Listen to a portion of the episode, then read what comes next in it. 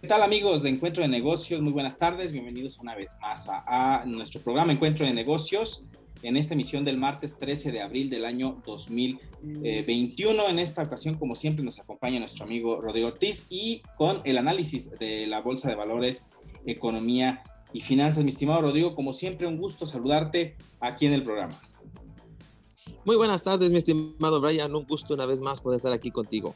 Mi estimado Rodrigo, pues platícanos un poco cómo ha sido, eh, pues bueno, el comportamiento de los mercados durante esta segunda semana ya del mes de eh, abril.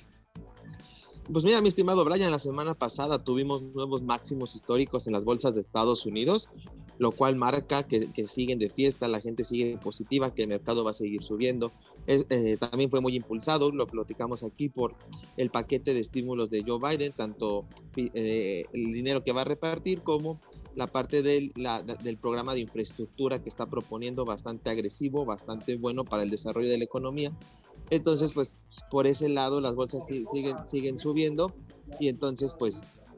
ahí el mercado está de fiesta. Eh, en México tenemos, bueno, hay dos noticias bastante fundamentales, más allá de lo que pudiera pasar en un futuro en los mercados. Tenemos en México la inflación, la cual en el último dato pues tuvimos en un 4.67%. Entonces ese 4.67% quiere, este, ya está por encima del objetivo de Banco de México, que es de 3% más menos 1%. Entonces, por este lado, ya se le está saliendo de control la inflación a, a Banjico lo cual puede venir un problema. Recordemos que Banco en México estaba bajando las tasas de interés para seguir dinamizando la economía, pero pues ahora vamos a ver qué decisión toma. Los, los, analistas opinan que Banco de México va a mantenerse en el 4%, pero eso también no, y que, y que va a dejar que por por movimiento natural de la inflación esta, esta baja se reduzca. Sin embargo, no, no es lo, en estos momentos no es lo óptimo porque la tasa CETES está en 4%. Entonces todas las personas que, están, que tienen su dinero en CETES, en valor real, está perdiendo dinero el, el CETE bueno, está perdiendo su dinero, está perdiendo poder adquisitivo. Entonces, pues es, una decisión complicada que va a hacer Banco de México si decide atacar la inflación con alza de tasas en una economía que está parada o si o de forma contraria decide mantenerlas. Yo creo que ya las bajas ahorita están lejos, no se van a ver pronto, pero es un tema bastante sensible para los ahorradores en México, mi estimado. Sí, es un tema que, que llama la atención, las tasas de interés. Seguramente ya veíamos venir alguna... Eh, situación similar a, esta noticia que nos, que nos compartes. Eh, platícanos, mi estimado Rodrigo, hay algo que llama mucho la atención en,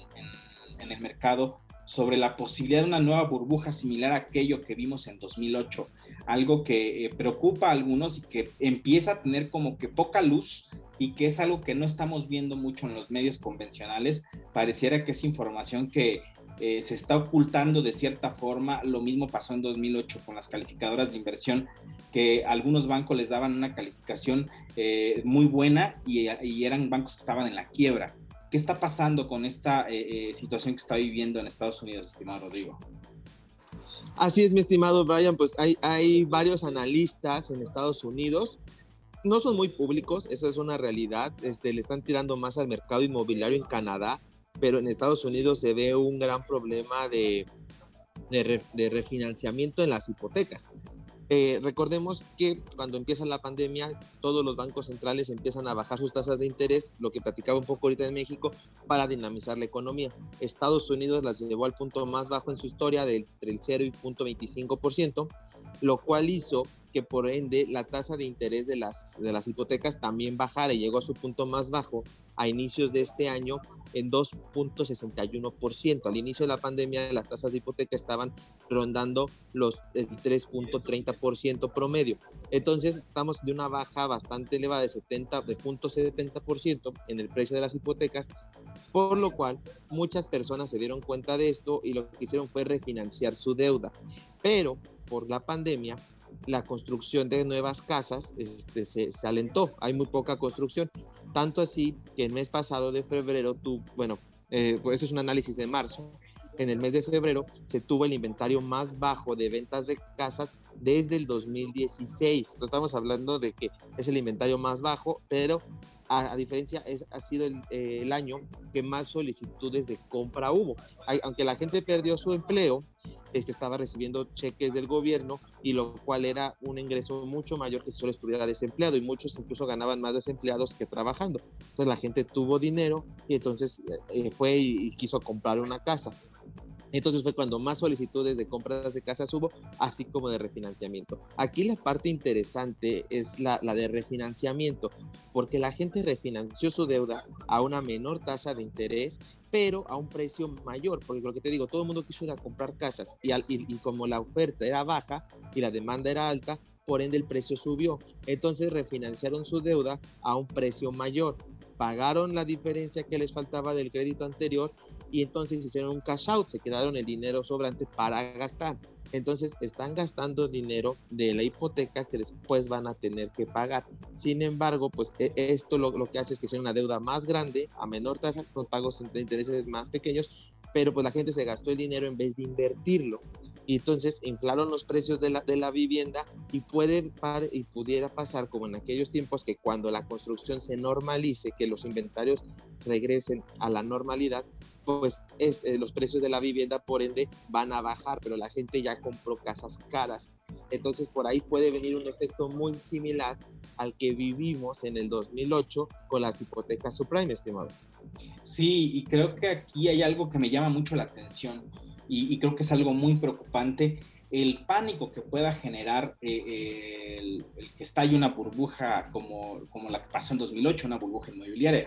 Eh, más por la conectividad que tenemos ahora, estimados, hace 13 años era un poco más eh, lento, si lo podemos decir así, el que tú pudieras sacar tu dinero de un banco y lo pudieras mover a otro instrumento para poder eh, mantenerlo seguro y refugiarte, que creo que es una de las características más notables que tenemos ahora, el poder refugiar tu dinero en algún otro activo es sumamente rápido, esto es cuestión de segundos, lo haces desde tu teléfono. Y lo que en algún momento temían los grandes bancos en Estados Unidos, de que la gente fuera a los bancos y sacara su dinero porque era la única forma en que podía tenerlo eh, seguro, sacarlo y guardarlo en el colchón, eh, no sucedió así y probablemente no sucedió así porque no existía esa gran conectividad que tenemos ahora. Ahora es más fácil en cualquier momento, en, cuestión de menos de un minuto, 30 segundos, sacas tu dinero de tu cuenta, la, la vacías completamente, compras Bitcoin, compras alguna o algún criptoactivo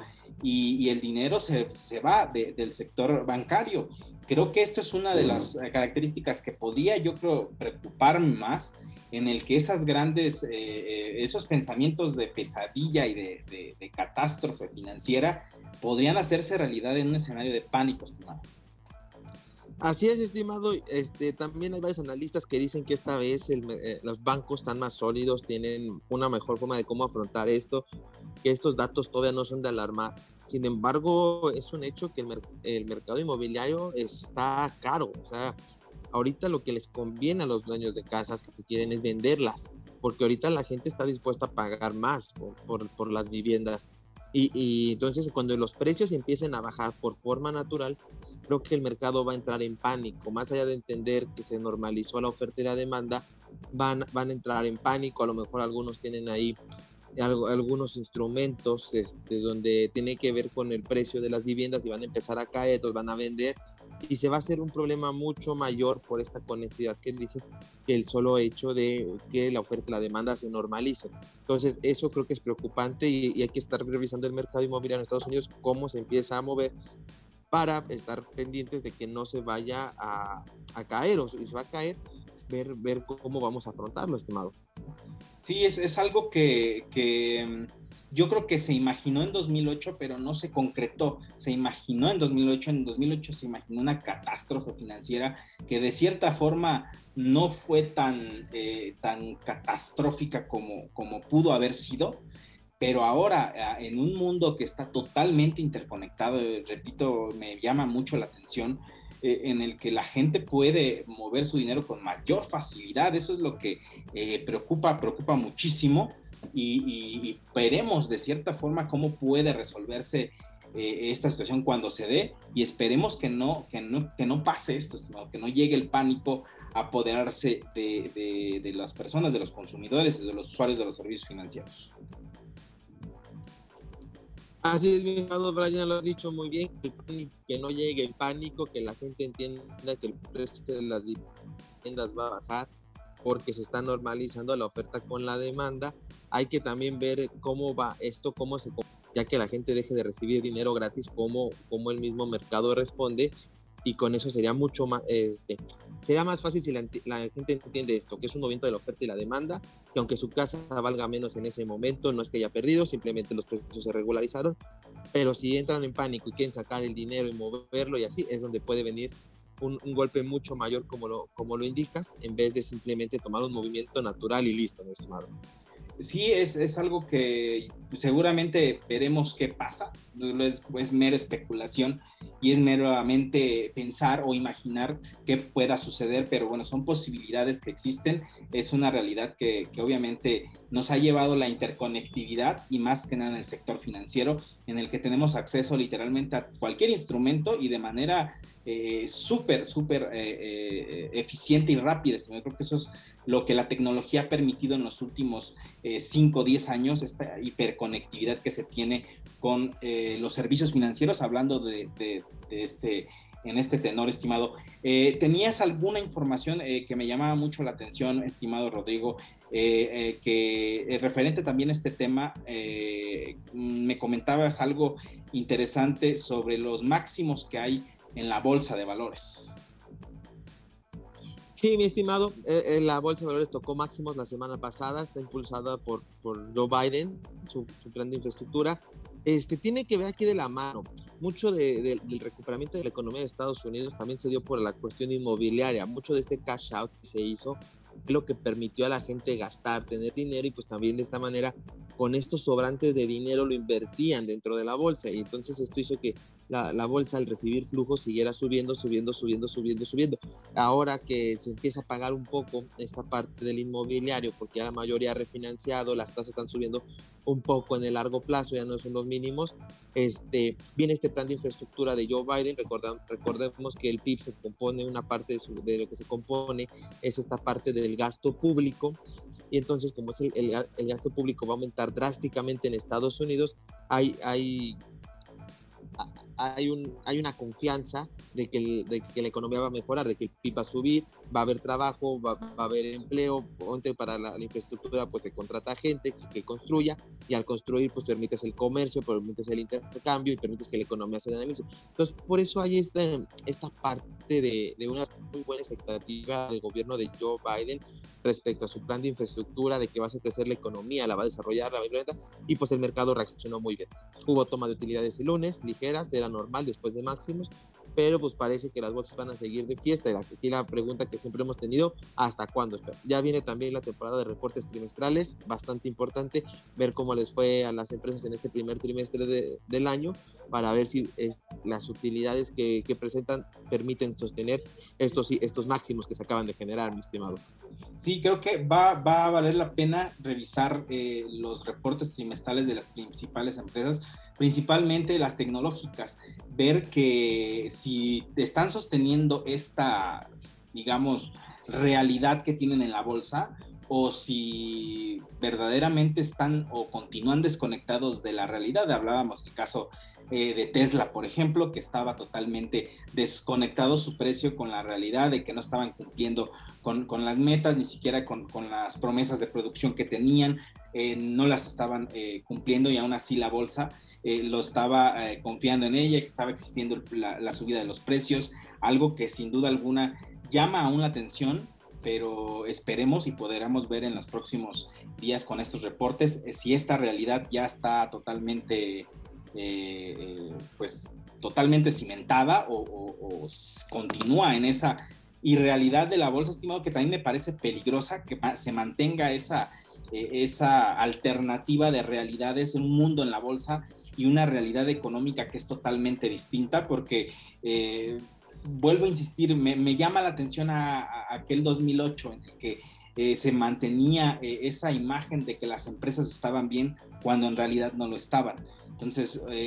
voltear a ver más atrás, igual a la burbuja del punto com, pues parecieran que son escenarios similares. En, un escenario también en el que la economía tiende de un hilo, como le hemos dicho aquí, durante varias semanas por, por la pandemia, estimado.